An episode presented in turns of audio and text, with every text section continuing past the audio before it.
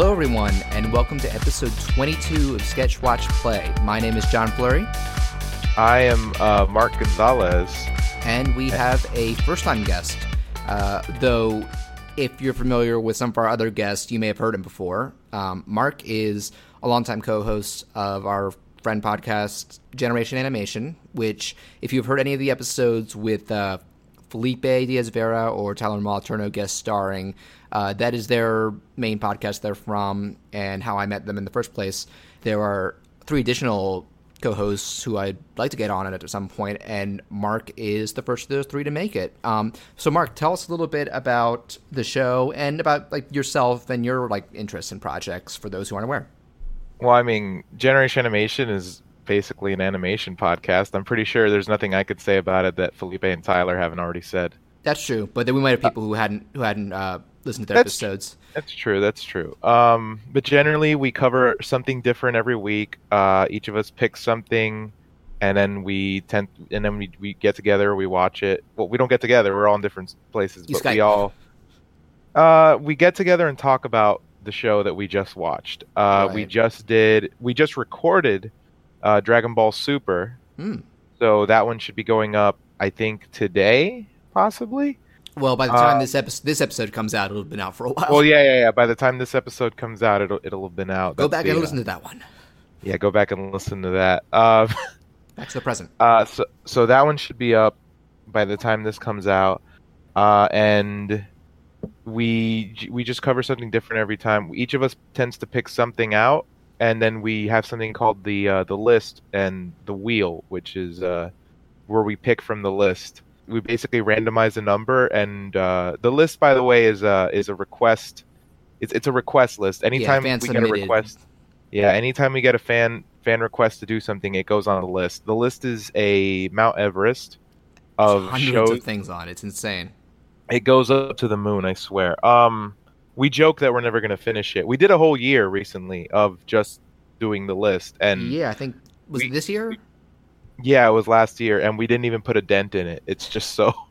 I think Tyler or someone said once you could do devote every episode to it forever, and I think you could all die and you still wouldn't have done all of it. Yeah, yeah, that's impressive. That's that's And how much is on there. It can sometimes give you some really good stuff and some really bad stuff. Oh yeah, we we've we've pulled out some trash, but sometimes uh, one man's trash is another man's treasure. Absolutely. Um, so there are plenty that's of uh, episodes where you guys are split on your opinions on things. Oh yeah, I mean, and there's also episodes where like we generally agree and we just kind of like lose it. Last Unicorn is one of my favorite episodes. If you've never heard the podcast, that's the one I'd say to listen to. Oh, I actually haven't listened to that one in a while, but I remember it being a fun one. Yeah, we just kind of I, I don't know what happened there. We just kind of didn't care. There, oh, point. it's a very tangent heavy show. Um, you you find something to latch onto, you make some very funny conversations out of them. Yeah, uh, Tyler.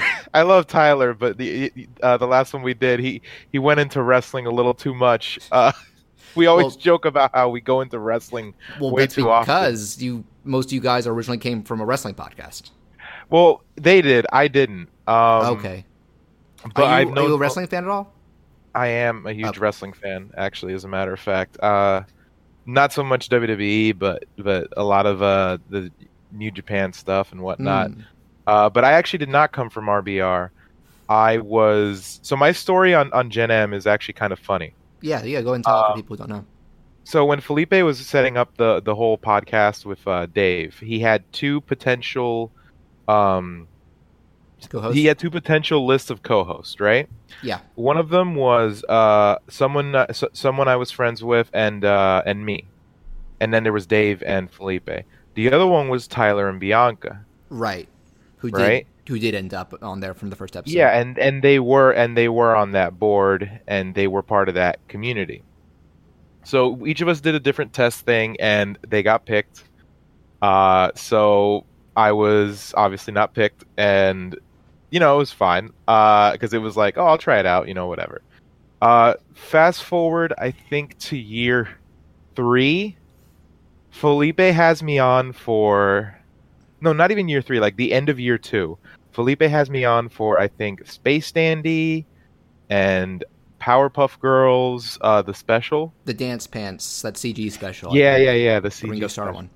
Yeah, he has me on for that. He has me on for Space Dandy. Uh, eventually, he just he, he has me on for um, uh, Earth's Mightiest Heroes Avengers, right? Mhm. And I guess I did a really good job because I worked my way up, and uh, they decided, you know, why don't we have? At first, I was gonna be the oh, whenever, say, Yeah. you know, like someone's off, why don't we just have you be on? Yeah, you know? I think you were that at first.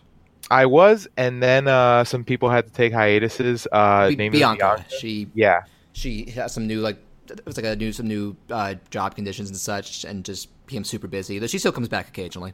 yeah, she did. She will. She will. Um, I actually met her recently in person. Oh yeah, she, she's did she move yet? I don't know, but I met her and her boyfriend, and along along with some other internet friends I have from Twitter, That's who cool. I I was shocked that they even knew Bianca or Bianca was part of that circle because that's a very very different circle uh, than I would expect her to be a part of. But but it Mhm. was really cool. But um, Well, it is funny that she was she also originally was part of the wrestling circle, but she flat out like fell out of wrestling. Yeah, she's completely gone. It took me a Uh, long time to figure out that's how you guys met her because I like she doesn't like wrestling. How'd you meet her? Oh, I, I met her through the podcast. Like, Right, like right, that's the right. thing. I was never an RBR guy. yeah, I've, uh, I've never listened to it because I don't know anything about wrestling.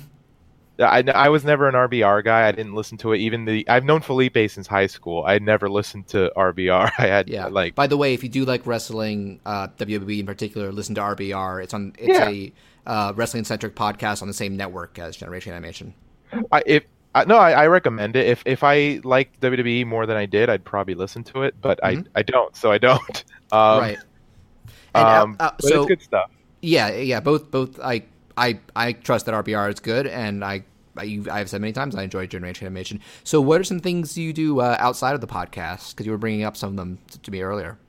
Um, well, recently, as of last summer, I've gotten into competitive Tekken, Hmm. and as a as a side effect of that, I've started helping host uh, tournaments down here in Miami uh, with some friends, and I've been helping like get people, you know, for lack of a better term, get get them good at Tekken. Uh, I, you know, like I, I've been trying to like get the game to grow down here because a fighting game is only as um a fighting game only does as well competitively if people are willing to go to tournaments and people are willing to play and, and try to get better. Right. Right. It's all about having an Uh, audience. It's all about having well, not so much the audience because there's always going to be people who watch, but it's more about having the numbers. You have to be people who are willing to pay their money, Mm. play in tournaments, and be willing to lose, or and if they do lose, be willing to get better. Because you know what what happens is you have guys, oh, I'll go to tournament, I think I'm hot shit, and then uh, and then they lose, but then they don't they don't have that drive to get better, and they don't want to you know learn the how to do certain things from other people. But generally, Tekken's a pretty good community down here, and I keep I keep trying to grow it. And do you do multiple Tekken titles for these tournaments? Because there's a lot of them. Titles? Like, are you strictly doing seven right now, or do you do some? Do you incorporate some of the old ones too? Oh, we're I mean, whatever the newest game is is generally how it works. Okay, so Um, seven. Well, I, I know Street Fighter Five is not is not too popular with a lot of people, but it's no, one's really playing Street Fighter Four. Um, like I'm playing Street, I play Street Fighter Five. I just got back into it after taking a break for it to get into Tekken. Well, yeah, I know people were saying it's fundamentally good, but you, it was just a dearth of content. Oh, I, I actually loved season one, but I played uh, Nash, uh, Mhm. and then they they didn't just nerf the character; they kind of just changed the way he played, and I Um, needed to take a long break. And now I'm playing Ed, who is a lot conceptually is a lot like how I played Nash, uh, or at least I can play him that way. The comparison I can make to myself is that one of my mains in Overwatch is Mercy, and they fundamentally changed her abilities late recently, and I'm still getting used to that. Yeah, no, I mean, I mean, it's it's it's not just an ability thing. It's like um, his how approach. control? Not his control. It's his approach. All his moves are the same, but they he he, he can't do what he used to do. Hmm. It would be like if it would be like if say um, say if Tracer got even lower health, for example. Ooh, she's already fragile. Yeah, yeah, she's already fragile. Um, and and they kind of, or not even that. Say they say they lowered the damage on her guns. that wouldn't be good. No, exactly. Uh, so they, i- i- and, and it would kind of change the whole way you would play that character because you'd play the character way more defensively and way Yeah. more safely if you were playing that. and you already have to with her current health, so yeah, that would. Yeah, They they did the reverse to Nash, where he has to play aggressively Mhm. when he used to be kind of a control character. Right. But um, So he's he's forced to get in and just be aggressive, and that's not how I play fighting games. that is annoying. But uh, getting back to Tekken, um, have you have you been enjoying Seven? I haven't played it myself. I think Seven is the best fighting game I've played in the last uh, probably the last half decade. Uh, I would love for more people to get into it. I, I think this is the first time in a long time that people are excited to watch Tekken because it generally comes out and it falls out the wayside. The game looks phenomenal. The game plays phenomenal. Uh, this is the first fighting game I've ever played actually where I have like five characters that I use. Oh, how many And- do you usually have? One or two. Oh wow. I usually I usually like Street Fighter for example. I played Nash and I played a little bit of Vega, but not like a good enough Vega. But now it like they they nerf Nash, so I play Ed and I just stick with Ed, Yeah. right? Yeah, Guilty Gear. Yeah, ahead. Guilty Gear. I, I'm playing Guilty Gear again. I'm just getting back into it after taking a long break. Um, I'm I'm just learning Raven. Uh, the dude with the nails and whatnot. He looks really cool. And I used Not to Raven play Leo. Tekken. Huh? Not Raven from Tekken. No, no, not he's he's gone. He's been replaced by his boss, uh, Master Raven, who looks like Beyonce if she was a ninja. So no more Wesley Snipes. Maybe he'll be back. You don't know. they No, could release him. They could release him as a as a skin. I was You sad when I learned they took out uh, Chris Christie. Christy Montero. Yeah, Yeah, but they brought back Eddie, so it's it's always All one or the other. yeah, better than not having either of them. Yeah, it's always one or the other. Uh, and I think Christy was in the last one. So Um, yeah, that's what I'm saying. I think it's the first one in a while where they admitted her. my my favorite character in Tekken got taken out, so I had to learn new characters. That's oh, and so who was your favorite before? Anna Anna Williams. Um, but Huh. she's not in this one, Is sadly. Nina? Yeah, but she does. Okay, people always tell me, "Why don't you just play Nina?" They are not the same character. Yeah, I think like in the first game they were like a palette swap, but they got yeah, they were. They were palette time. swap. They were palette swap in Tekken One, uh, and then Tekken Two. They had their differences, and uh, Nina and Anna just became two distinct, separate characters. Oh, that's Like weird. it, Anna's more of a stance character. Nina's just get in your face and be really sticky and annoying. Now in a bridal dress as well. Yeah, I mean, it, it, a good Nina is a good a good Nina is really fucking scary, but I, that's not my character, and it's never going to be. Um, Side note: no, I I- just I just unlocked. Um, I haven't brought up how on the podcast, but I love Mario Odyssey, and I just unlocked the wedding outfit for Mario, so he can run around Oh, in a bridal dress. you you're walking around in a dress. He's very pretty. That's the only way to be. Now you got to put the sombrero on him. No, I like the veil better. Oh, I would put the som- right with the wedding dress. That would I could try that. Like... But um, you know, funny enough, uh, the new Tekken has uh, customizable characters. oh yeah, I think they've done that for a little for a little while. They they're doing it here now too, so you can make your character look really cool, or you can make him look like an abomination. Or, or just straight up funny. Yeah, no, that's what I'm saying. Just A make funny him look like abomination. yeah, it's like an abomination. You can put like a deer head on Brian Fury. and j- Wait, can you put different animal heads on King? uh yeah, actually, he has different. uh He has some different like special costumes. Like he has a cartoony wolf head.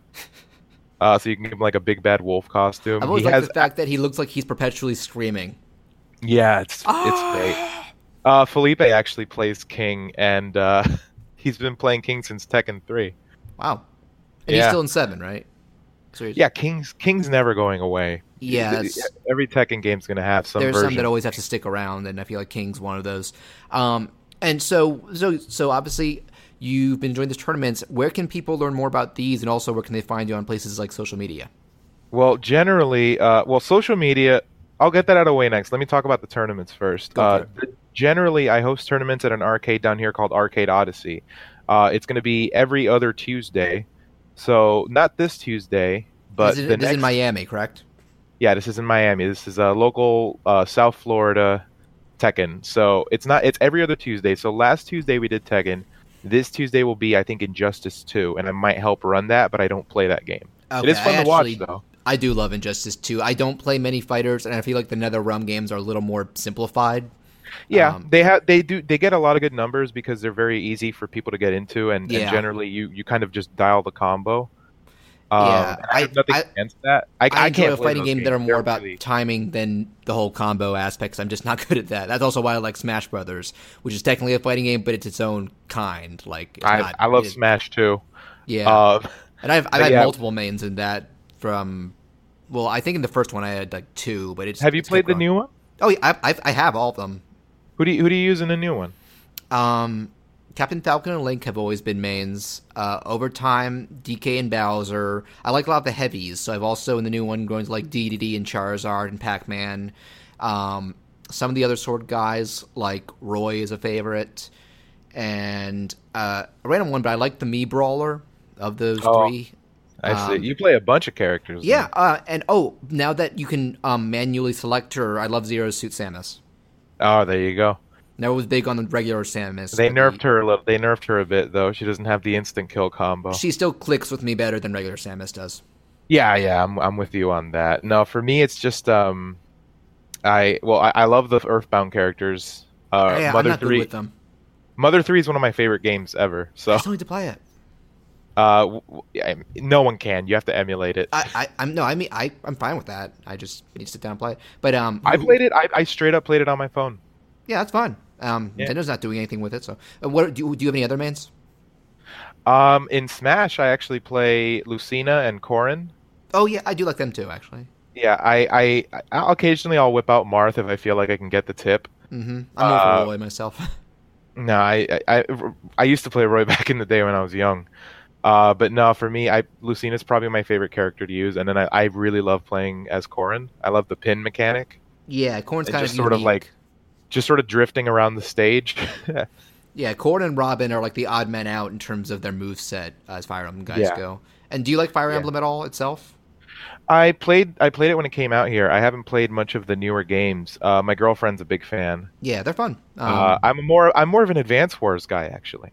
They need to make a new one of those already. Yeah, It's- they, it's, they need to. it's the same developers. Maybe they've just been caught up with Fire You know what the excuse is for Nintendo? They're they're like, No. oh, we don't know how to do the uh, interaction, the social interaction mechanic in these games. I'm like, okay, well, Wait, don't just in Advance Wars? Yeah, you don't need that.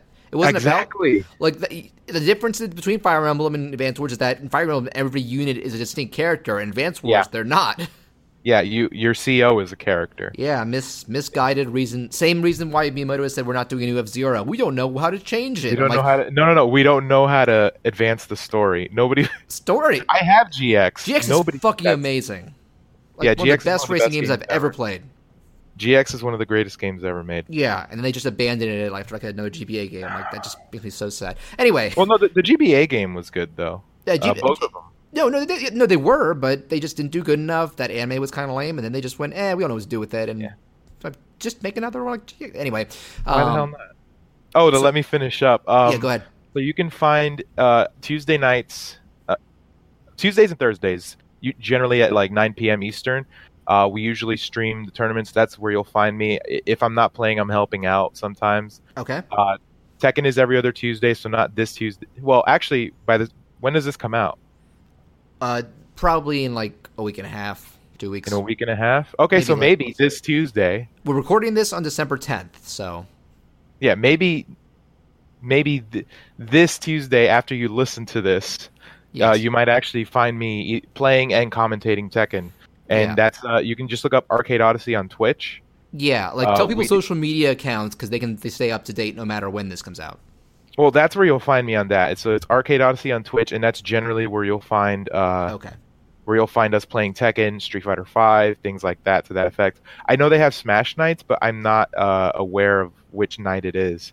yeah, Uh, aside from that, uh, you can find me on Twitter at Dank in Effect. hmm Uh, and uh, if you don't follow me, that's fine. I have plenty of Russian porn bots that follow me all the time. you too. Isn't yeah, they, they they love me. Mine I don't know what Russian, it is. but yeah, they do love me. I don't know what it is. They just love following me, and uh, it is what it is, brother. But yeah, the uh, the Russian porn bots follow me. Uh, but yeah, you can find me on Twitter there. Don't expect much. I generally shit post a lot. Uh, I mean, you look at your username. yeah, thank in in effect, effect. baby. Thank in effect, baby. Uh, so if you look for me in the fighting game community, uh, you'll generally only find me in like the Florida scene. I do go by the name Stalker there, but Ooh, uh, so so yeah, you'll you'll find me through that, and uh, that's about all I got. I don't have a deviant art. I do. Oh, should we talk about that comic?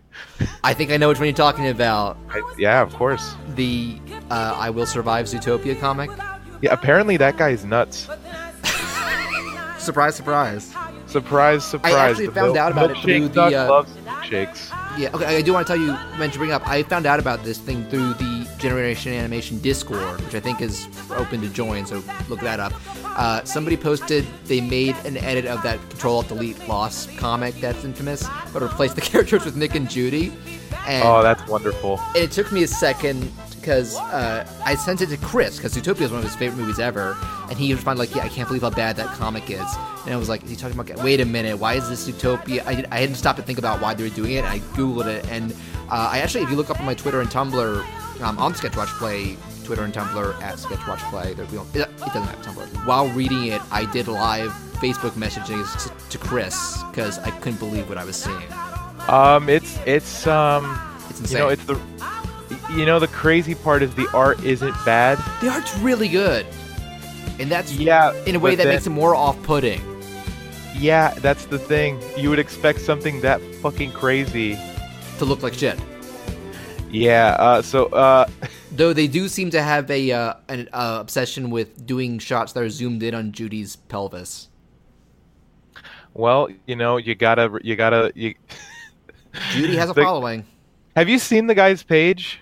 I I saw some other art that he did where it was like The, Judy. the questionable art or the um, yes, there was one of Judy breastfeeding like eight six kids. oh no, Um, there's way worse stuff he's done oh, than that. I uh, well no, So- I have not seen the worse than that. oh boy. okay, well, apparently the guy's like uh pretty homophobic. Oh.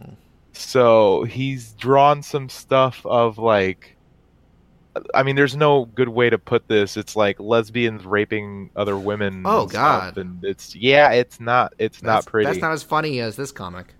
Yeah. To be fair, abortion not- isn't funny either, but this comic is so insane and No, so- but that's the thing is like when you read about it, it's like, wait, this is a fucking Zootopia comic Yeah. about abortion? Like Yeah. it's like the room. It's like how can you not laugh, you know? Yeah, and uh, well, what made me laugh the most is how tone deaf it gets at the end because it's called "I Will Survive," and like the basic plot is Nick and Judy are together, which is common fan pairing that actually I support. Um, turns out she's pregnant, but she tells Nick she wants to get it aborted because she doesn't know what the baby will be like, and she's worried about her career. And when she refuses to keep it, Nick walks out on on her and leaves. And the closing line is her going, "Nick, you walk out that door and don't come back here anymore." And I realized she's quoting the Gloria Gaynor song.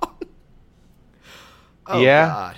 Yeah, And- she sure is. Uh it is a fucking surreal scenario there. It's very Um, surreal. But here's the thing. It it's given us so many reaction images. Oh my god, the fan edits are great. My favorite is the Arby's one. Yes, yes, yes. They answered an argument about where to eat, and Nick's parting words like, "I feel like going to Arby's." What if your mom ate McDonald's the whole time she was pregnant? like Arby's, no one man should eat this much Arby's. You're some kind of abomination. Yeah, because there are panels that look like, a, like an action manga where like dude gets a shocked face and then like slashes Nick's face. I think I saw somebody put like Fist of the North Star dialogue in there or something. Oh yeah, or yeah. JoJo's it- uh, dialogue. there's a Oh. bunch of that stuff. There's one of uh, there's one of Shaggy. So there's like anime Shaggy now as a meme, right? okay. There's one of Shaggy punching Nick and doing the plus ultra from My Hero Academia. It's, my God. It's beautiful. It's I- absolutely beautiful. it feel it's, it also feels kind of what I feel like against the kind of message Zootopia was giving because um not so much you know I don't think they would have touched on abortion and that's a touchy subject that I I can understand either view on and I don't want to argue about that but I feel like even though they didn't show in Zootopia like different species couples just because it wouldn't raise questions the fact that like Judy was like, I don't know what the baby would be like. I think there would probably be research and history of that kind of thing, Judy. Like just because it, that's like saying that's like saying in the modern day, I don't know what will happen if a white person and a black person have a baby. Will it be normal? It's like, Eh, I mean, I mean, it, I, I get what you're saying, but they're not like the same species. They're literally like, yeah, I just you know, I kind of It's funny. There's um, you know that you know that you know that meme where the the the guy's with his girl and he's looking back at the other girl. Oh, I saw one with this comic, and it was of Yeah, Nick and it was the looking at baby. like the nightmare baby that she imagined. Oh I man, it. no, but it's like uh, it, it's hard to agree with the. I, I don't want to get into abortion thing, but it's like because she the first Yeah, thing no, she I'm- says is, "I don't know if I could like actually have Physically, that baby yeah. physically," and I'm like, "Well, that's a good point. Yeah. Some women die." Uh, yeah. But then, like, Chris was mad that she got to the point about that she was just talking about her career and stuff, and yeah, that was a little forced. that's not who Judy was. that Um, was a little forced. Uh, She wasn't a self-serving one. She was doing what she did for the good of the people. Yeah. Yeah, that was basically it. Um, it was just, it, it's just, I don't know. It's, Ladies and gentlemen, It's- these are the kind of tangents Mr. Mark Gonzalez brings. It's, uh, it's, well, we have to talk about it. We do. It's Apparently amazing The and Zootopia, apparently, the Zootopia fan base is really, uh, insane. can be really conservative. Huh. That- okay, that's thought? weird because it's a pretty liberal film with its message. Uh, yeah, it is. That's It is. kind of ironic. I feel. A little strange, isn't it?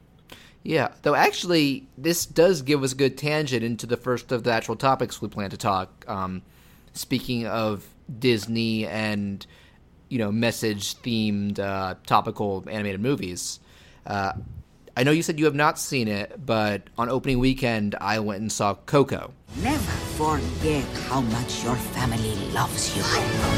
It's almost sunrise. One cannot deny who one is meant to be. and Oh.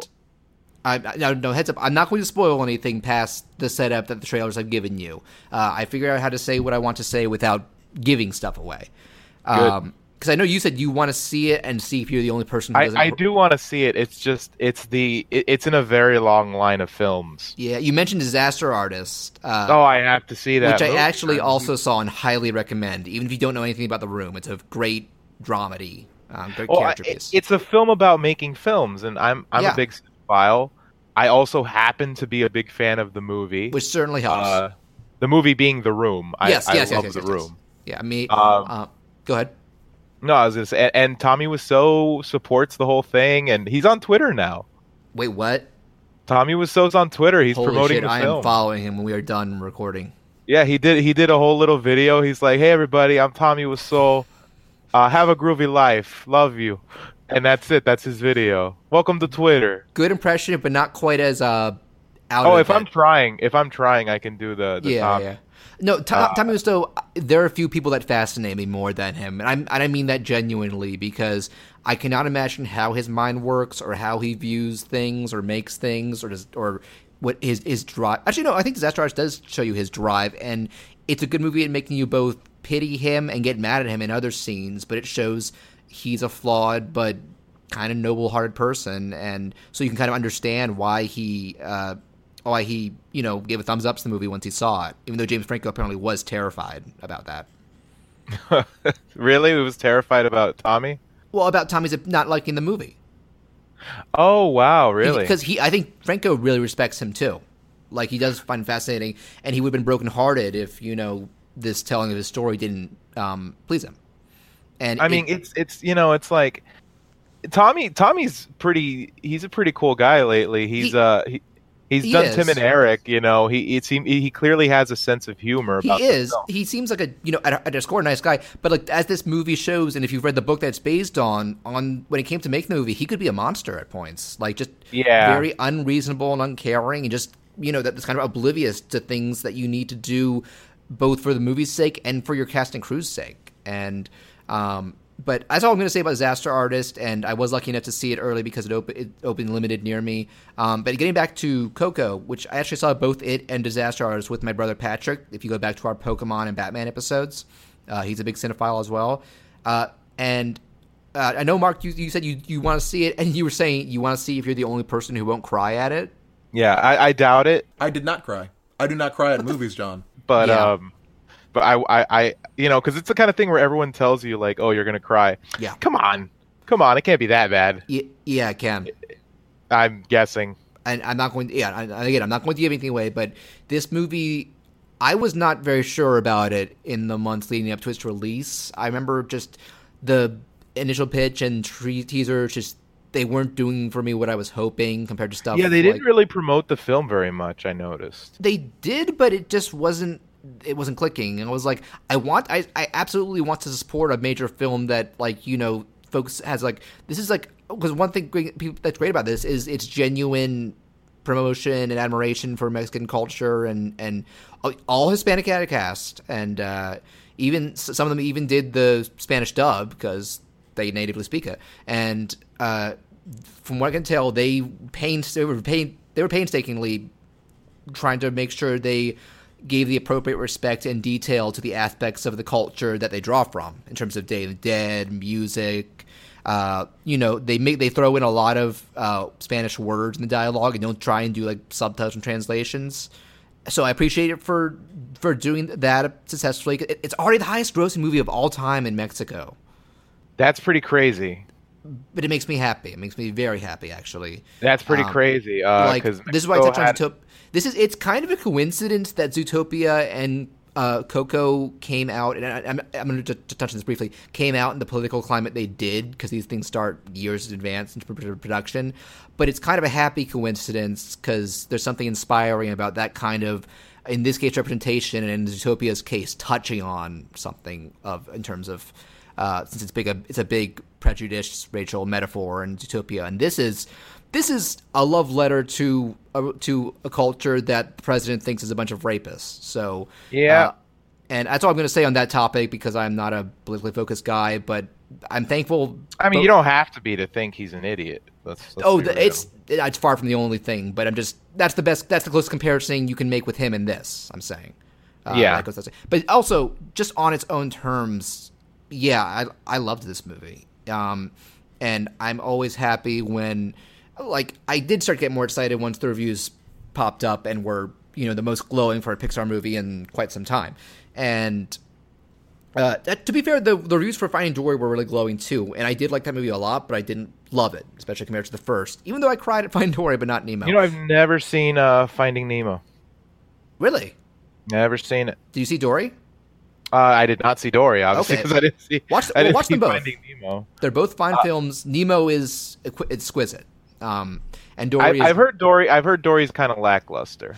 Oh, in comparison to the first, it is, but I still think it's that rare kind of sequel where it's not as good, but I still really like it. Uh, also, it's on Netflix at the time of this recording, so you wouldn't have to spend extra to watch it. Uh, I also touched on my favorite part of it in our emotional moments animation episode. There's a it, it has one of my favorite tearjerker Pixar moments. But getting back to Coco, um, now let me just get one thing out of the way because I know people were talking about this when the movie first announced, and that being the comparison to Book of Life. Um, uh, that's going to happen. Yeah, and now I, I want to say I I wanted to like Book of Life a lot more than I did, especially because it was directed by the creator of El Tigre, which is a great show, um, and it looked wonderful. I, what? No, I was, that's funny that I hear. I I've been making El Tigre references when I commentate Tekken, so I just thought it was. Uh, yeah, one of the best Nicktoons that nobody caught when it aired, myself yep. included, outside of a few. It's so good, but um, it had it had Book of Life looked great. It was creative, uh, fast paced, uh, but it's I just I its writing did not grab me. I found the plot a little just too un, like you know uh, half baked and cliche in some parts, and that was saddened me greatly.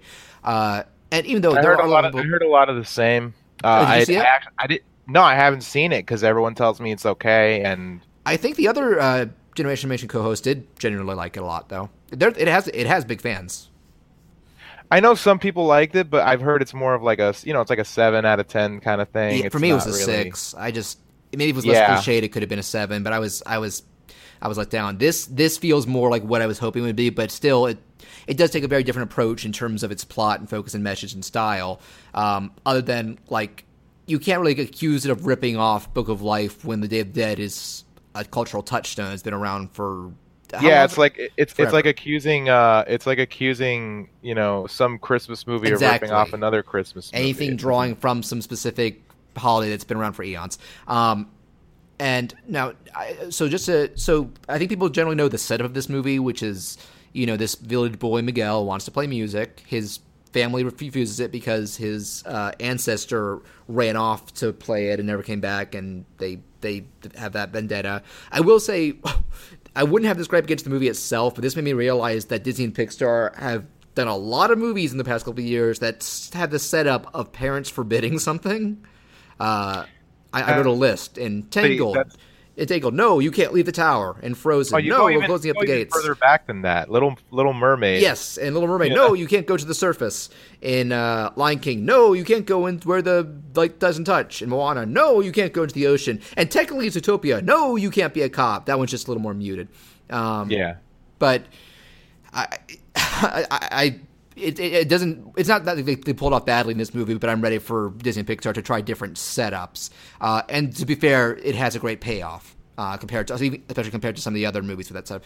And my other only other real big complaint in terms of the plot is that the climax it's decent, but I, it felt a little more muted compared to other Pixar and Disney movies, uh, at least in terms of spectacle. Um, it also had a moment that I can't say what it is without a spoiler, but it's very similar to apart from the end of Monsters Inc. and Zootopia, uh, and that's another thing. I'm like, I wish I could say more about it, but it's part of the hugest twists. But anyway, getting into everything else I love about this movie. Now, this is the rare kind of movie that I think I would actually like watching it more a second time, because so once Miguel, you know, he figures out that this, you know, local legend, this uh, guy who went on to be a famous, you know, mariachi guitarist and singer and actor, is is, is that ancestor. He tries touching his guitar in this crypt, and that curses him, and he finds himself in the land of the dead and has to reunite with his ancestors. And the idea is that, and I don't know if this is part of culture, if to get back to the land of the living, they have to give him their blessing, and he has to follow the conditions they give. And uh, in the process, he meets another because it's world full of skeletons. He meets one called Hector, who I loved, and Hector is another guy who this this is another one of the main conflicts is technically they aren't really immortal there either. If people stop remembering you in the living world, you fade and nobody knows where you go. Like if you're dead or if you're another plane of existence. And Hector is trying to get. He's his, his thing is like, hey, you, you help me. Uh, if I if I help you, can you put my photo back and stuff? And so there's kind of that stuff going on. And there's Hector's a wonderful character, and so is Miguel. They don't make him too precocious or too bland. He's just the, he's a regular kid with good intentions who can do some rash stuff. Uh, and I was I was on his side at the beginning of the family too. Like his grandma is a bitch when it comes to like this no music rule. Um, and and when you get to the when you get the, I love the opening section of the real world and when you first get to the land of the dead I feel like things slow down a little bit both in terms of plot and like I remember I feel like some of the weaker jokes are in that section too. But once Hector enters the picture and you start getting you know his own subplot and you get you also Miguel hooks up with his own ancestors and sees and you know eventually meets this the uh, the great grandfather uh, celebrity singer and just they're fleshing out this world and these characters and these histories and um, it's it's genuine well thought out, well paced, funny, emotional. It, you know, it's everything you want a Pixar movie to have or a good animated movie in general. And one thing I'll say, the thing that I'm talking about in terms of liking it more a second time, uh, the bridge between the second and third act throws some big twists at you, and I, I, obviously I'm not going to say what they are. One of them I was able to guess very early on because I feel like I'd seen other films that did something along those lines. And it was actually bugging me because I was just like, get this thing out of the way so we can move on. I'm ready for it. But maybe they knew that some people would guess that because there are additional twists and layers on top of that involving other characters and aspects and stuff, like a lot of different other unrelated, seemingly unrelated parts that put a whole new spin on everything. And, uh, really make everything more cohesive and hits hit harder and uh, also kind of a comparison I'd make in some way. You, did you see Kubo and the Two Strings? I did not. That's another movie I need to get to. I know it's on Netflix. Yeah, watch that one. Um, this I won't say it's quite it's the exact same kind of movie because Kubo I think still I don't know if you were spoiled on it. I'm not going to say anything. That has the boldest lacked act I can think of in a kids animated movie in the past decade The or boldest so. last act, you said? yes, that's all I'm going to say. But I was when something happens. I mean, it's it's Laika. Uh, have you seen Paranorman? I've seen all their other movies, but this is this was on another level to me. All right, because I know Paranorman's uh, last act was Yes. Paranorman's Oh. twist is is horrifying, but I can't say what made this one more impactful without literally spoiling the entire movie. So, uh, and but Kubo does something that like really pulls the rug out from under you and sticks with it the rest of the movie. And this, it's, it's something not quite as grim, but also oh no, I remember the thing is both those movies you're not aware of the meaning and significance of the title until the last act. Um, and I'm not going to say what it is with Kubo and Two Strings. Coco, I will say, it's not a spoiler because it's the first five minutes. Coco is the name of uh, Miguel's great grandmother. Um, who is this ancient but very friendly looking, wrinkled old woman who just sits in a wheelchair for the whole movie. And, you know, they touch on her a bit, and um, she's key to the plot in ways that I cannot spoil. And she connects very strongly and is part of what makes it the end work. And uh, so, yeah, I, people are all saying, like, yeah, you're going to cry at this. And yes, yes, you will. Uh, if you don't have a heart, maybe you won't. I did not cry.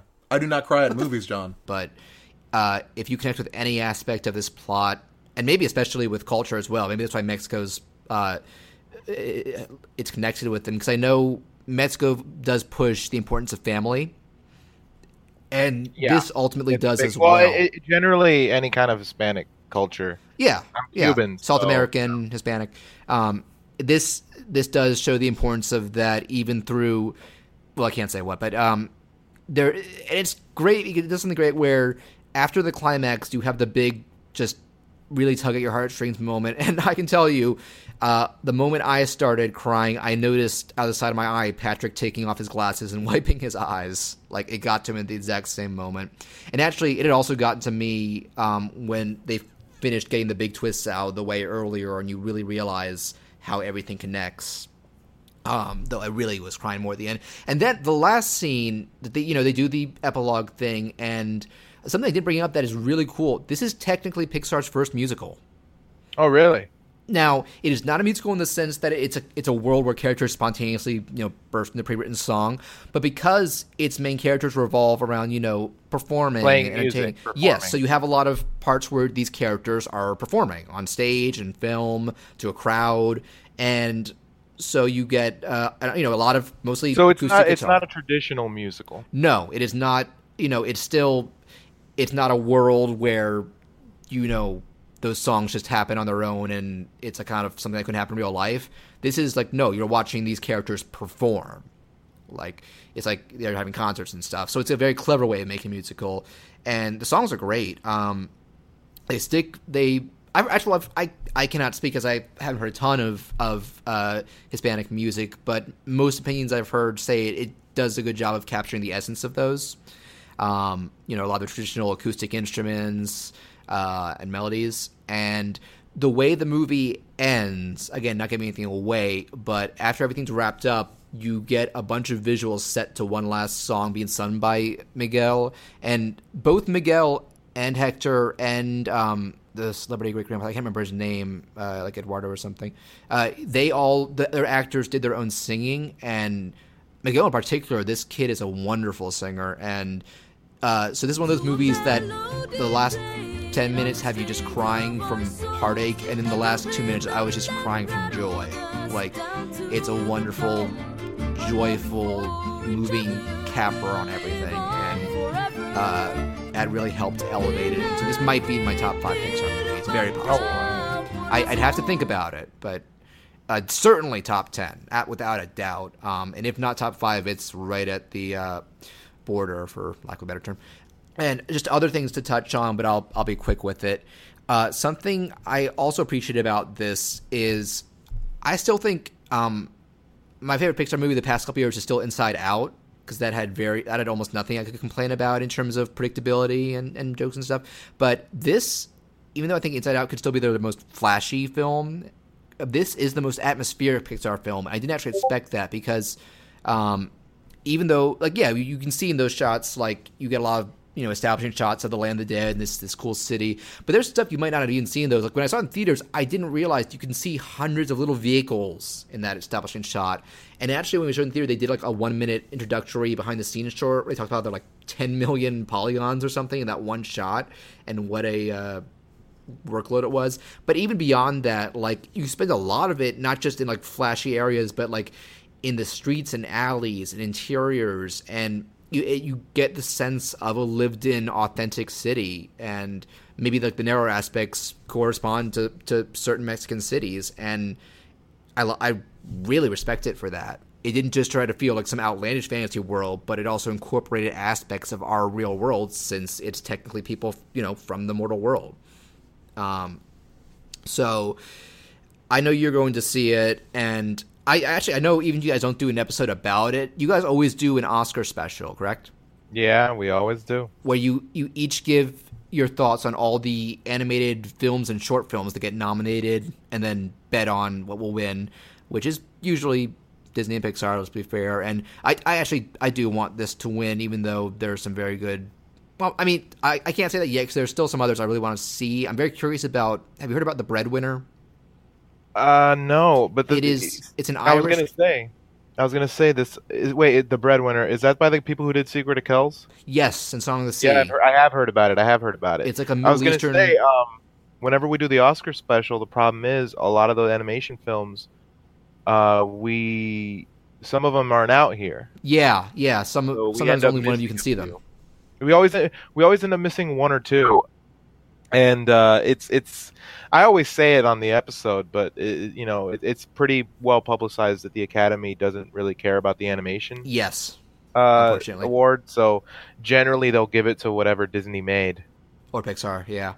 Yeah, or and Pixar. To, to be fair, I think Zootopia was my favorite. of The last bunch of candidates. I know that's controversial because uh, I know there was Kubo and some other very good stuff, but um, I think this is also like the Academy might be gravitating towards stuff that is positive reinforcement for like minorities or groups that have had a lot of rough stuff lately in the public eye.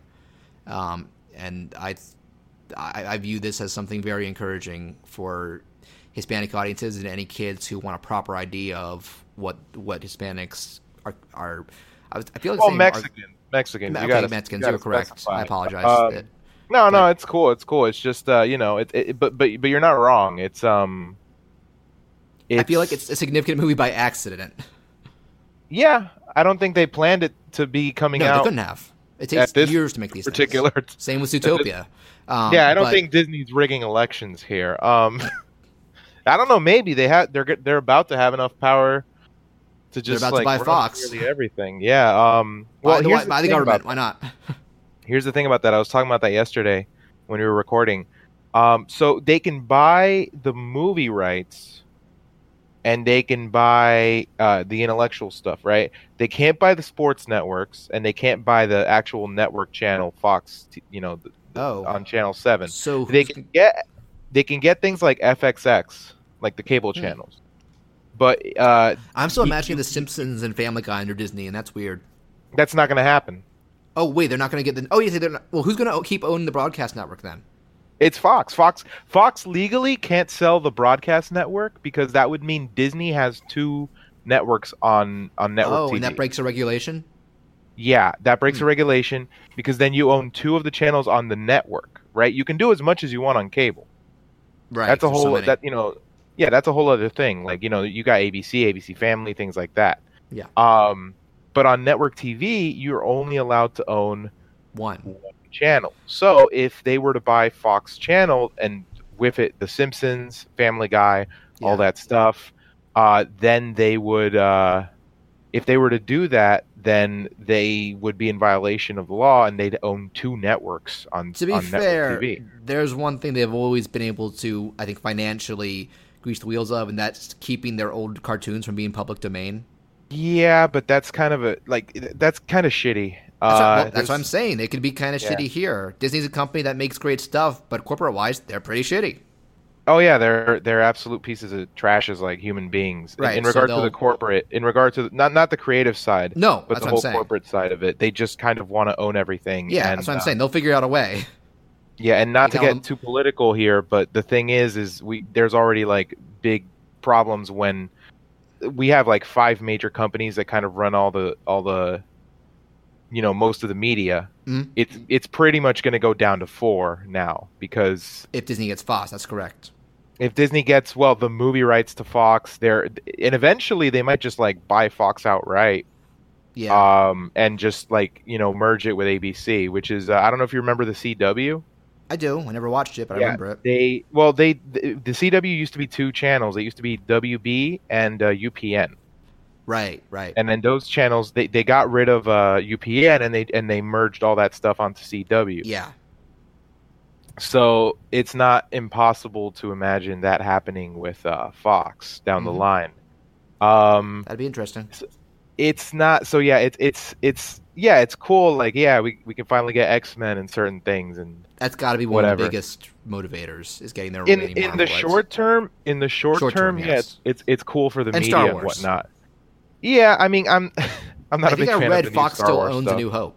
Um, they own. I think they own all the old movies Oh, because they because they released them. They they like like I think Disney has the. well, then there's another reason they want. There's another reason they they want to get them off. Get them get them short term. Yeah, no, but again, like short term, it, it's good for certain things. It's good for movies and whatnot. In the long term, it's pretty bad because, say for example, like here's the thing. I, I was talking about this with a friend the other night. A movie like Logan, Disney would never have done Or that. Deadpool. Yeah, or Deadpool. D- Disney would never have done anything like Logan. They would never have let Mangold make the film he wanted to make. Yeah, that's something I was giving Uh, Fox props they- for. Yeah, they like doing. Was like that at first too. If you heard the story about you know Fantastic Four and all that. Yeah. where they kind of just they kind of just took all they, they didn't let Trank do what he wanted and then he went nuts because you know he he went into the film with the impression that like I'm going to get to make my film and then it's like no you can't Yep. uh we're going to reshoot all this stuff and so on and so on um so it's a little concerning because it's the kind of thing where like well you know Deadpool works as an R movie it does not work as a As a PG thirteen. yeah it, it can't Deadpool can't work as a PG-13 Yeah. To be fair, they Uh, might keep Deadpool going because it's already proven successful. They're But- gonna keep Deadpool going, but what scares me is the Disney approach to that character. Uh, same thing with like like like that's what I'm saying. Like Logan, Logan was allowed to exist because of the success of Deadpool.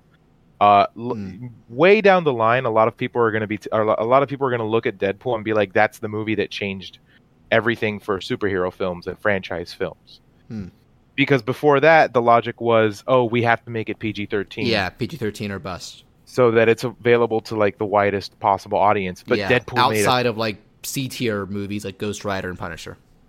Yeah, but but Deadpool made so much money as an R-rated film, and I know I know for a fact parents brought their kids to see it regardless. Oh, when I went and saw the first Deadpool in theaters, it was the only time I have seen when you walk inside like the theater room itself, additional people IDing you because they were having to tell everyone this is not like Iron Man. You should not bring little kids to this without a parent.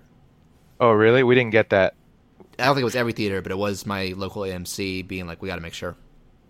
No, they didn't do that at mine. But uh, I know for a fact, like uh, one of my nieces, uh, like one of my nieces uh, ended up ended up seeing it with her mom, and her mom was cool with it. So How old is your niece when she saw it?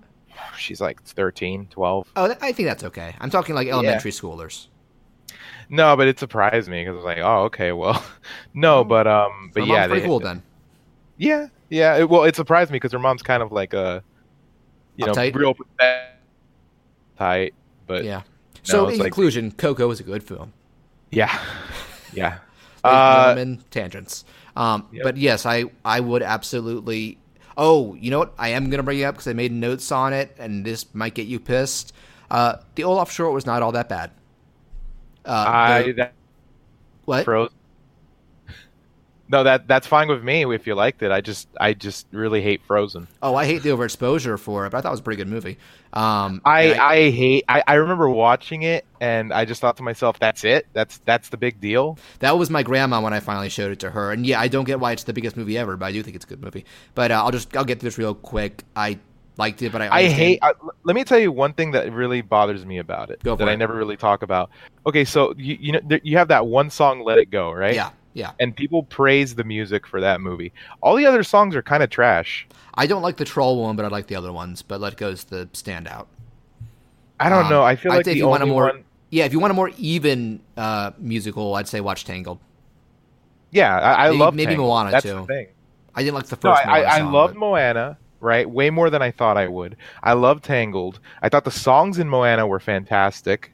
I All wasn't of big them. on the opening one with the dad, but everything after that was good. No, I, I like them all. But the thing about Frozen is you have Do You Want to Build a Snowman and you have Let It Go. And those are the only two songs that I liked. And then the rest of them were just like really, I thought they were really forced and they were really corny. And Yeah, I mean, if you, if you don't like the songs, then that is problematic. Um, but just so, and actually, that is a problem with this thing. Is I read they got different songwriters for this, and you oh, know, for the Olaf short? Yeah, and one of the, the biggest complaint people are having is that it's 20 minutes long, which is because originally it was intended Oh. as either like a TV special or a direct-to-video streaming thing, and apparently Pixar's production pipeline meant they didn't have a short ready this time, and Disney went, well, we can fill in, let's put this thing here instead. People love Frozen, and pe- they just didn't bother to think how people would be annoyed if it was that long. You're sticking Yeah. a special in front of Oh, movies that are dude. short. Um, one of my one of my friends, uh, she's a huge. See, here's the thing. Here, here's when I know I'm not like you know just being biased. Uh, a friend of mine, she's a huge Disney fan, right? She loves Disney, loves everything Disney. She really liked Frozen. She loved it. Yeah. Right. Uh, she fell asleep during the uh, Olaf short. Yeah. Oh, Like, it was so- it was so I'm not as boring. as- I'm not as bad, but the overexposure has bummed me out because even though it was the greatest movie ever, the amount of how many people keep bringing up how obsessed with it would make you burned out on it. And I, I, I hope the sequel's good. If the sequel's mad, then that's just going to be like I could blow up in Disney's face because this short already has. They've pulled it. Um, Yeah. They've said that was their plan all along, but I'm like, no, I think you just they pulled it in Mexico almost immediately, and I bet part of that was you go in. They went in like thinking they're going to get some representation. Then here's the whitest movie ever. um, Yep. But just real quick, so yeah, they got different um, songwriters for this, and I remember like the first half is almost all songs, and the first one or two I did not like, and I was like, oh no. Then they stopped and got more into having jokes, and I I thought the original was a funny movie, and this followed suit. You know, you got the same actors, uh, animation still feature quality, so I was like, yeah, I'm still getting some good laughs at this, and it actually does have a sweet moment at the end where uh, they have a little reveal that in it, it, it- they pulled a Rogue One. They actually make Olaf's creation make a little more sense. By that I mean it's kind of random that he exists in the original movie, where like she's made him once as a kid. She makes him while singing, then doesn't realize it until he comes in and says, "Hey, I'm alive." This the end of this actually shows no, he's he was more important to their lives than you might have thought, and I thought that was a nice touch. But and then and the last song is better than the others too. But that said, it's still too long and the opening songs are still bad, so I can totally understand people hating, especially if you don't like Frozen to begin with, and there's no chance of you liking this. So it was a miscalculation on Disney's part, and it'll be interesting to see how they approach future. Because I actually I liked it more than that Fever short they did in front of Cinderella. Um, that one, the song was meh, and the jokes were kind of meh compared. So, uh, but it was shorter, so people were uh, were more okay with that because really the main thing I am hearing people like universally say is that it's too long. So I doubt we'll be seeing Disney try anything like that lengthwise anytime soon again. I mean, if if they watch Coco, they're going to be forced to watch it over here. Well, no, so- it's it's it's already been removed. I think either as of today or Friday they were taking it out of in the states. I believe so. Oh wow. I mean, it'll it'll pop up somewhere. It'll, Oh, it'll. I'm sure it'll be on the Blu-ray, or maybe it'll get its own like comp- compilation. I know they they used uh, Frozen Fever to headline a short, a general Disney shorts compilation. But actually, I mean, it's 20 minutes. They could sell it for like a 10 buck Blu-ray or something. They do that with like DreamWorks does that Nah, with their TV they'll, specials they'll put it. They'll put it on one of those like. Uh, or Netflix. They might put it on Netflix. They might put it on one of those like uh, little short collections. That's what I just said, put out. Yeah. Yeah, because Frozen Fever was part of a short compilation. They'll do that with this too. It's like Disney can still they're still at a point where you could sell Frozen short of some sort, and it can be the main draw. Um, and they'll they could, they can either put it on the Coco Blu-ray as an optional thing, or you know. Anyway, um, now there's I, I think it's your turn to uh, discuss something, and this was kind of an impromptu thing because this was a reveal that was just was it yesterday?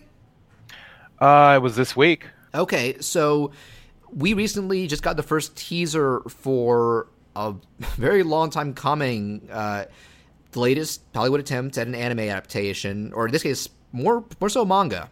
Um, Yeah. And you wanted to bring this up because you are actually a huge fan of the source material, and this is it's a little odd. The original is called Battle Angel Alita, and in this version, they're calling it Alita Battle Angel. So, Well, see, here here's the thing.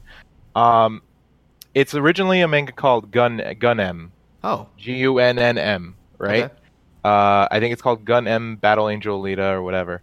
Uh, over here, they brought it over. They changed a few of the things in translation, and Okay. they and and they called it Battle Angel Alita as a manga. It's one of the earliest manga to be released here in I think the 90s, hmm and it blew up not with anime fans, but it blew up with a lot of comic book fans. Yeah, because it, it's it's one of those rare um, anime manga properties where the manga is much more popular because apparently the anime wise they just got Oh, the two- anime the anime is literally like a two episode OVA. Yeah, and that's it. And uh, here's the funny thing: um, I see a lot of people complaining, "Oh, just watch the anime, just watch the anime, ignore the movie." The anime, it's all right, but it's not that good, and I say that as a fan of the of the manga. Uh, yeah. Also, it's only two episodes. You can't put the whole story in there. No, you can't. No, but they, they put in like some of the earlier stories, and it, it's a Right, little but not all of it. episodic. I I do get the impression that the movie's going to cover what the anime did. Mhm. Um, but yeah, the anime is basically like a direct to video film. That's how you take it, and it's even then it's not. It, it, it it's it's okay. It's not great. There was Uh, that was actually a common practice with OAVs in the 80s and 90s, where if they adapted a popular manga, it was more just a short introduction, almost like a promotion for the manga, Yeah. rather than a for full the for, adaptation. yeah for for the OVAs, not so much for like the series, but um, but Well, yeah, wait, they- wait, that- was there a TV series? no, there was no TV yeah, series. It's just the, okay. Yeah, that's what saying. It was just the was- OVAs. That's why the manga's more popular. There was no extended fiction. There's no there's nothing outside of, of the of the ova right? And, Well, and like i said yeah in the manga. There's nothing outside of that. So um kishiro blew up in popularity over here in the states. It's a lot like how cowboy bebop blew up over here but it didn't really do well in japan. That's right. yeah. Um but it again it didn't blow up with the anime community. It blew up with comic book fans. And so it has those- this one of those one of those fans- Cameron. Well, here's the thing: James Cameron did not. He, he, you know who showed him uh, Alita, right? you know who got him into it? It was Guillermo del Toro That makes sense. in the 1990 in the late 90s or early 2000s. I Yeah. think Guillermo del All you Toro. do is uh, you look at Pacific Rim and you know Del Toro's a Japan fan. oh, del Toro's a huge anime fan. Absolutely. He's he he loves that stuff. He's best buddies with Hideo Kojima. Uh, Oh, that's right, You haven't yeah. noticed from Death Stranding. Wait, is he is he on board for Death Stranding? Oh, he's one of the characters. Oh, I thought because he was going to, they, were- you know, they were going to produce Silent Hills together, and after that, Del Toro said he didn't want to produce any more games, but I guess he's in it still. There's No, he's in Death Stranding. He's in- uh, okay. there- there's a trailer with him in it, and Mads Okay, but he's not a producer. baby. He's holding a baby, and Mads Mikkelsen is like hunting him down. I thought that was Norman Reedus. Oh, Norman Reedus is the other guy holding the baby. Okay, Norman Reedus is the main guy, I think. But Yeah, okay, there's that's cool. multiple. There's multiple trailers now, and I love how Yeah. all the articles are. Uh, he, when Hideo Kojima tried to explain the game, and nobody knows what he's talking about. That's par for the course with Kojima. But, no, uh, I understand. I understand everything about Metal Gear. That is my bread and butter. Oh, I, I'm, Okay, a, am a novice with Metal Gear, but um, so talking about Del Toro showing uh, Cameron this because this is just I'll just say my piece. This was the main thing I heard about this was James Cameron kept meaning to do this movie for like ever, like at least a decade, and he just it just kept, like you know both back then and now he's had Avatar take take his priorities, but Actually, Avatar. Here's a fun fact. Avatar did not take his priorities. Hmm. The reason he made Avatar was for two reasons. One, he wanted to see if the technology was good enough for Battle Angel Alita. okay. Number two, he wanted to finance Battle Angel Alita. That's ironic because I'm pretty sure That's the Avatar's like only reason Avatar exists. That is pretty ironic because I'm pretty sure looking at the trailers, Avatar is going to be like at least twice as expensive. Yeah, but you know now it's a franchise. People want it and everything like I that. still don't know why it's taking him so long to do those sequels, though. But we'll see. Well, you know, it's it's the kind of thing where like I, I understand why it's you know taking so long because he's a perfectionist. It's his baby. It is his like. Yeah, it's his baby. The other Yeah. thing is it's it's once once a studio agrees to make it, like and and, and here's here's the difference between something like Avatar and something like Alita. Alita's not a very huge franchise here in the West, even. Mhm. You know, like yeah, it's an anime adaptation, but it's an anime adaptation for a series that has a kind of a cult following. Yeah, It's not like Ghost in the Shell. It's not No. like you know, any, yeah, it's not like DBZ. It's it's not like uh, it's not even as popular as Cowboy Bebop. right. It has a very fringe following, and even then, that following isn't really anime fans. Some of them are, but you have a lot of crossover these You said it's mostly comic book fans. Uh, back then, it was mostly comic book fans. I know some more people have gotten into it since, but um, but yeah, it started off as like a big uh, a big boom in the in it, it started with a big boom in the comic book community. Okay. So here's here's the thing. It's much easier to sell a film based on a franchise that is established. established and has a, a very obvious fan base than to sell a film that is about a very niche franchise that only a Ah. few people are going to be excited about. And I'm one of those people. And I understand why it's taken so long for Cameron to just get the green light to make the film. And even then, he's producing it. It's Robert Rodriguez directing. Yeah, he's producing it, and I think uh, I know it's him and someone else. But if there's a reason that Avatar looks better than Alita, that would be the reason. Because you know, at the end of the day, you know, one movie is going to get more money than the other. Well, to be fair, it was also a new franchise completely, but it had the maker of the highest grossing movie ever behind it, so they were willing to give to, to have him take a chance on that. I mean, it took him ten years to get someone to take a chance on it. Yeah, well, but it worked out You know, because it, it eventually it worked out. But um, I it's the kind of thing where like without a film like Avatar, uh, a lot of people wonder maybe that maybe it wouldn't have happened. Maybe he wouldn't have been able to make Alita. uh, Alita. So that's Yeah. the, you know that's the general idea because he he has gone on record as saying that Alita then because he didn't think the technology was up to par, so he made yeah. Avatar. So actually, let's actually talk about this trailer because I generally don't know what to make of it, but I'm curious what you as a fan think. All right, so let, let me get the elephant out of the room. I don't mind the eyes. I, I- I- they're I creepy, don't. but I feel like that's intentional to show that Yeah. she's not human. Exactly. And it's a good That's effect, the whole too. idea. No, and it's it's the same as Avatar. I, I, I think the Avatar CG is way more weird looking to me. Okay, I'm not picky about CG, so Avatar looks fine to me. But I I know Well, I, I'm not I'm not too picky about it either, but it's more like with Avatar you have them you have them doing the CG, but they're moving and whatnot. well mocap for creatures that don't exist Yeah. in different proportions. So there you It's mocap. Yeah, Alita looks way more realistic because the only part of her that's CG is like it's her arms, and, I think they did a very good job. They did a very good job making those arms look yeah. like the movement look real and oh, her my eyes. favorite shot in the trailer, just because of its timing. There's a part where like you see some big, you know, Terminator-looking type dude, robot dude with like a flesh face. He grabs Alita, and Yeah. she there's a pause, and then she like inhumanly fast counters and like slams him into a table, and just That's- the timing on that is immaculate. I feel like that act that shot made me think this could be pretty good. I think it's going to be great. I here's the thing: Robert Rodriguez has never made a bad film for adults. Okay, I was about to say he's made bad Yeah. films. No, no, no. but, You uh, have to put an asterisk there. But but no, yeah, but the first Spy Kids was cool. I, I can't knock the first Spy Kids. Uh, but you can you knock know, a lot of the other. yeah, yeah, but no, but he made that. He made those for kids, and I you know, know, he I just he just I actually have only fun. seen. I think I've only seen two of his movies, but I thought they were both fantastic. Uh, From Dusk Till Dawn and The First Sin City. Um, people the were, first people were City is, phenomenal. people were uh, mixed on the second one, but I'm still curious about it. uh, Actually, I don't. Did he do the second one? Oh, maybe he didn't direct that. You're right. I don't think he directed You're the right. second You're one. right. Yeah.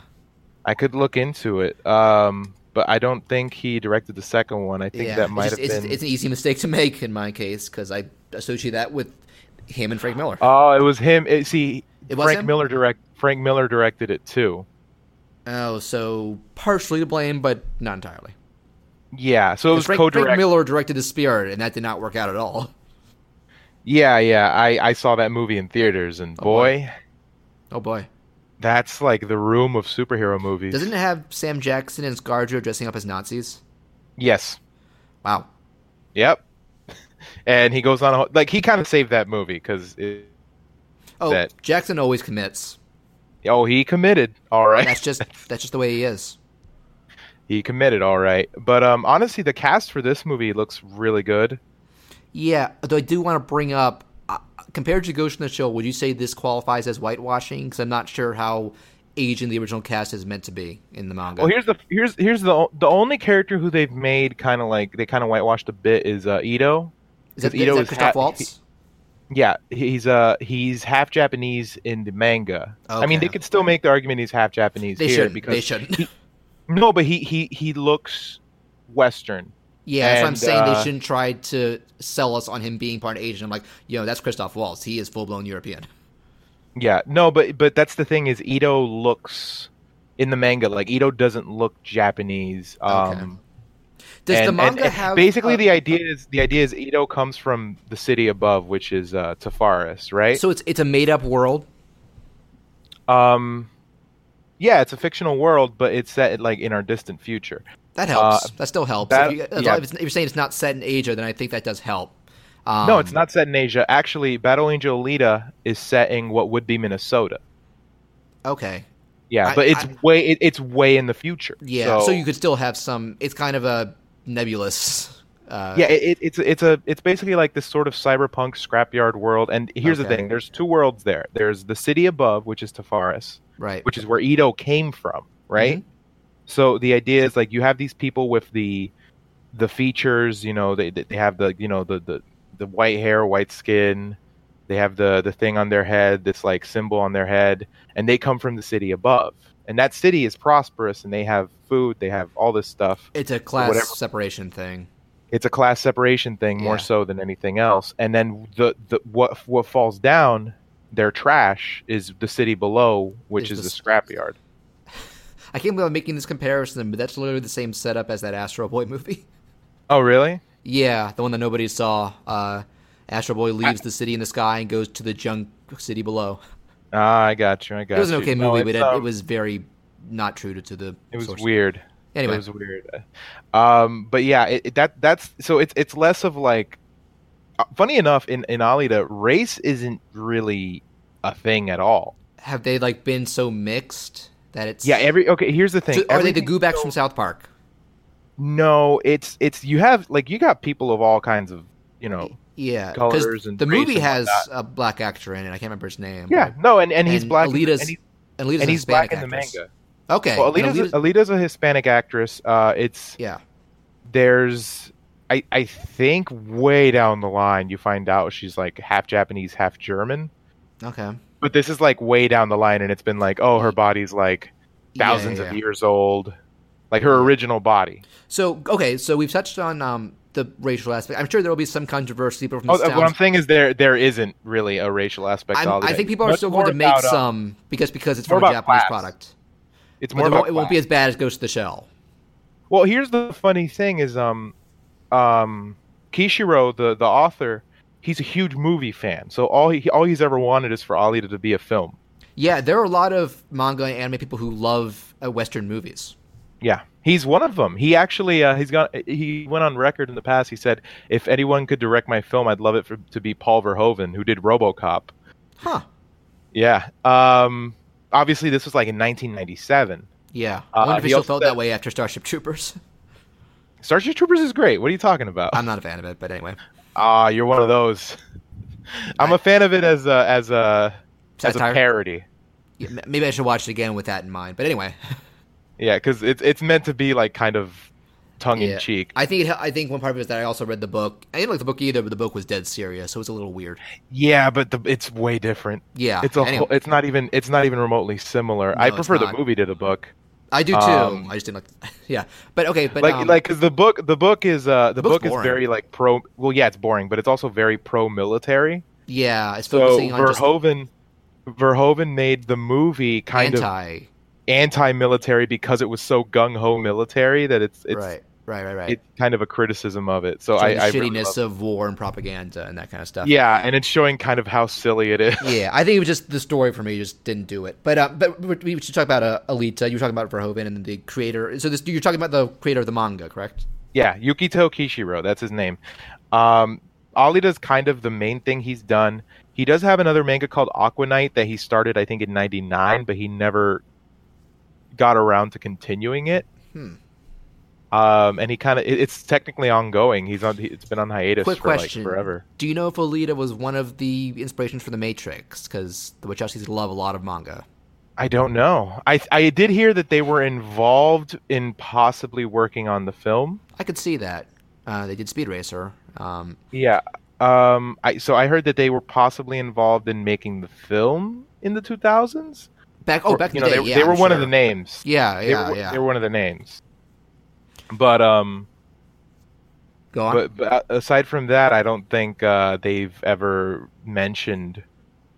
Uh, Right. I- So I don't I- think I- they've ever mentioned it. I want to get your opinion on two things regarding this trailer. One, what how do you are you optimistic about this movie as a standalone movie, and are you optimistic about it as an adaptation? Speaking as a fan, yes, I. I'm. Okay, so based on the trailer, it's going to be a very faithful adaptation. okay, good. Um, extremely faithful. A lot. I'm, I'm I'm just looking at the cast. Basically, all the characters, all these characters are characters from the uh, from the graphic novel. Uh, just stuff I saw in the th- things I saw in the trailer are like, okay, that that's real. That happened. That happened. That really Uh, happened the- in real life. Well, in, in real life, but Maybe someday yeah, maybe someday we'll have that. Uh, after we're dead. Yep.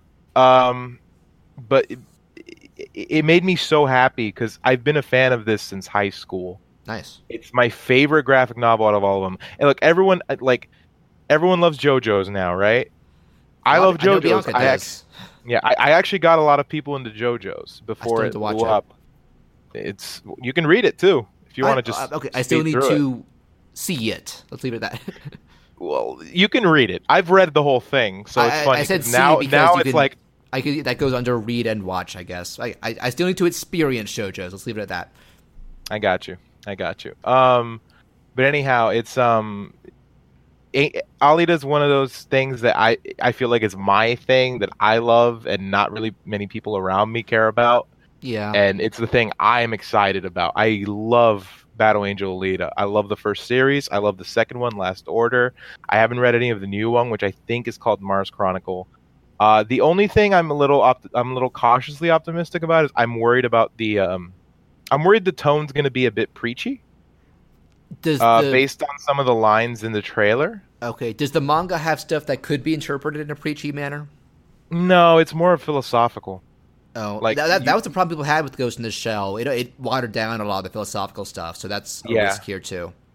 No, well, the first the first series isn't as philosophical. The second Oh. series, which is called Last Order, which is not going to get tackled here, is uh, is known for having a lot of like philosophical discussions and whatnot. okay, so they're starting uh, with the more accessible one, I guess. Both It because the seems like story. they're starting with the same story that the anime OVA covered, which is fine. And was that the first story of the manga as well? Yeah, it's Okay, the first. okay. It's the first couple Works- of. Uh, Works out then. Yeah, it's the first couple of volumes. I, I I do like the way everyone generally looks. I don't mind Christoph Waltz's Ito, and part of the reason for that is he's one of my favorite actors. Yeah, I mean, I'm probably not going to be offended, uh, you know, at, because I I'm not I'm unfamiliar with source material, but he's just he's a wonderful actor. Uh, especially Well, here's the other sense. thing. Here's the other thing. Like, yeah, it's Daisuke Ito in the uh in the comic, but here's the thing that he looks just like him. Except that he's white. No, he looks just like him. So so okay, so you would say it's good casting. the way the way Ito looks in the manga is identical to the way that Hmm. Christoph Waltz looks as the character. Um, That's he good to hear. looks exactly. He looks more or less exactly the same. What would you say about Alita herself? Uh, she looks pretty on point. The only thing is in the man- well, in the manga, there's a running gag that her lips are huge, so they always call her octopus lips. Uh, Okay, that's really my main complaint. She doesn't really have these, you know, puffy lips that she's known for having.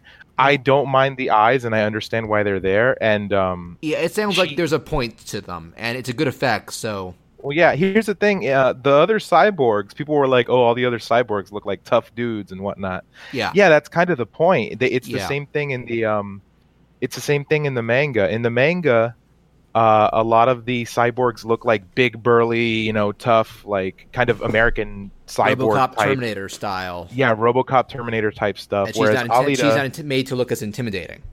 no, she looks like an anime character way more than other characters do. Even in live action. Yeah, even in live action. I've heard people joke that the closest thing we have to a real life anime character is Anne Hathaway because her eyes are so big. That's you're uh, you know you're not wrong. you're not wrong. Not on the same Um, level as this, but yeah. No, no, but you know what? I, I look at the eyes and it's like I, I you know, I, I finally understand why he waited for the CG. I genuinely think that it, it, she's supposed to look weird. That's the intention, but, if the eyes looked fake, it all falls apart. But they don't. Yeah, and that's I think the that, fundamental of CG effects and animation in general. If the eyes look dead, nothing else matters with that character design. but they don't. They look they, Exactly, They look unreal. They look unnatural, but they don't look fake, and they do look expressive. They and look I- alive.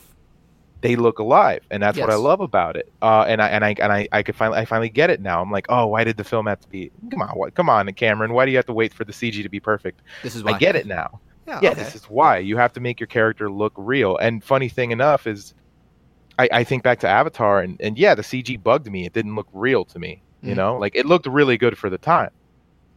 You know, but it's been almost ten years, yeah. and I think I think by the time this comes out, it will been like nine years, nine years between this and Uh, Avatar. I think Avatar came out in 2009, so yeah.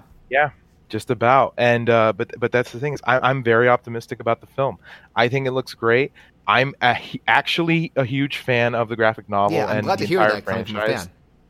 and here's here's the thing a lot of the people talking about it i know for a fact a lot of the people talking about it just aren't fans like they they just you know they see oh it's an anime adaptation and we're Yeah, gonna complain about it That's my case. It's just like it's this. It's just anime and video game adaptations. Just I just don't get what Hollywood's deal is with screwing up like even golden opportunities. But well th- th- that's the thing is like this isn't one of those things cameron's is- wanted yeah, Cameron film and Rodriguez when they're on their game, they are top notch. So Yeah, and, and, and no, and, and, and it says a lot that Cameron didn't want to direct it. He wanted to pass it off to Rodriguez because he probably feels like he can't make the film as good as it can be. Hmm. So that says a lot to me because that's his dream. You know, that that I mean, this movie is his project. Actually, yeah, because I think they're filming Avatar 2 now, but Yeah. so he could have filmed it earlier. You're- just made me realize that. No, but think about that. Like he he would have to split his time between Avatar two and this film, and he probably feels like he can't dedicate the time to this in film. his eyes, and he didn't want that It to would- happen with two things it- that he was very he cared a lot about. Exactly. So, you know, he probably got Rodriguez, and if knowing Cameron, if you've ever seen Entourage, knowing Cameron, he probably gave him all the graphic novels. And I Told mean, him how Rodriguez, passionate he I, it was wouldn't surprise about me it. if he was a fan of it himself. no, it wouldn't surprise me either. So I'm I'm very excited. I think the cast looks phenomenal. There's Uh, some good actors in it. oh, Jennifer Connelly's in Yeah. it. Mahersh- Mahershala Ali, who was great in, in Moonlight. I still uh, see Moonlight. I'm ashamed to say that. Yeah, he's well. It's a very good film, and it's I- set in I. Miami. So any move anything that represents like Miami in any way I have to I have to promote. Uh so if you could check it out, go for it. I, I will at some point. I just Oh. love the way they kind of filmed the city because Yeah. Everything is literally everything in Miami is like everyone thinks, oh, it's just the beach and, and all the rich neighborhoods and I do know, I do worry that like even if it does end up being well received, that maybe financially it won't do great because I feel like a lot of less educated moviegoers will think it reminds them too much of Ghost in the Shell. Though from this trailer, it feels like a more personal story. yeah, I think that's where they're going with it. And and the thing is, I'm I'm, I'm happy about that. I'm excited about that. I'll be honest with you. I think the movie's going to do well enough. I think having James Cameron's name attached is going to help it. I think Yeah. having Robert Rodriguez's name attached is going to help it. That will help, yeah. I do think at some point, uh, I think I think when the critics come out, I think when the critics come out, it'll it'll that'll be what saves it because I don't think this film could possibly be a bad one. I'm hope I'm hopeful it's not. I feel like it has a very good chance of being an okay one, but that's still better than most anime movies. I feel, and If they if they follow if they follow the general plot and they stick to the story, which it seems like compared to any other anime adaptation that Yeah. I've ever seen, it seems like this one for over all of them is going to follow the manga right. straight. I mean. I I talk about how you know my vendetta against game anime movies, but like statistically, if studios keep trying, then eventually one of them has to get it right. Yeah, that's true. Same well, the, the studio that's that's the thing. The studio is not the one trying. Well, Uh, the studio's been the ones something- to. The studios you talked about. You talked about Fantastic Four. The studio's sometimes been the one to fuck things up with both. Yeah, but that's that's the that's the beauty of having a, a, a an IP that nobody gives a fuck about. yeah, uh, being ma- made by two very powerful names who are fond of. yeah, it. You know. yeah, you- exactly. a good point That's what. I'm saying. It, you know, it's it's like it's like how um There's more potential for this one than no, it's like. Deadpool. It's it's like Deadpool. Yeah, yeah. Reynolds and the director loved the property, and Reynolds was the one who really got it Yeah, kickstarted because Fox- he's like he, he he was bugging them for years. Like we got to do this character right. Yeah, and they and you know what? They finally had enough of him complaining, and they just let him do his film, and they let him do whatever they wanted. And hey, it worked out. Yeah, it was a smaller know, budget than other character- movies, but look look at the money they got in return. Yeah, on a character that they've been saying is like, oh, we can't do this. We can't. Nobody wants to see that. this." Yeah, and then look how much money it made, Yeah. dude. Studios can be really stupid sometimes, but um, That's what I think. That's what I think is going to happen with this film. that would be nice. But, but you know what? I think they expected the backlash. I think they are thinking that the. Uh, I I think they're thinking that the uh, the backlash they're getting for like the eyes is probably what they wanted or what they expected. Like I feel like they planned for it. It is intentional. it's I not know it's Robert Zemeckis Polar Express eyes criticism. It's No. part of the character and story and point, and it still looks Exactly. alive, like we were saying. it looks alive. It's just making people uncomfortable, and they don't like how the eyes look. It did weird me That's- out, but I'm sure once I see the movie, I'll get used to it. Uh, but anyway, so I obviously, so you, we're we're both hopeful for the movie, and you would definitely recommend people check out the manga. Oh, absolutely. Um, anything else you want to say about Battle Angel Alita in general?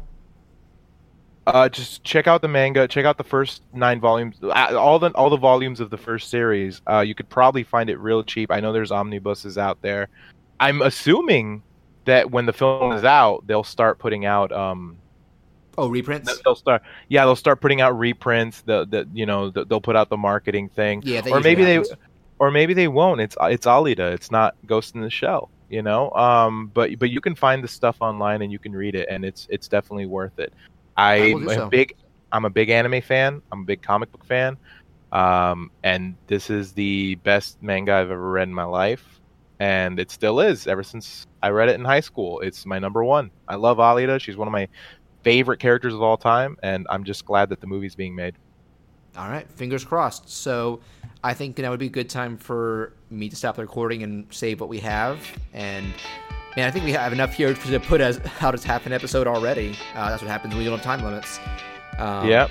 But we will, we are about to get on to our main topic, which is a behemoth in and of itself. Uh, one moment, everybody.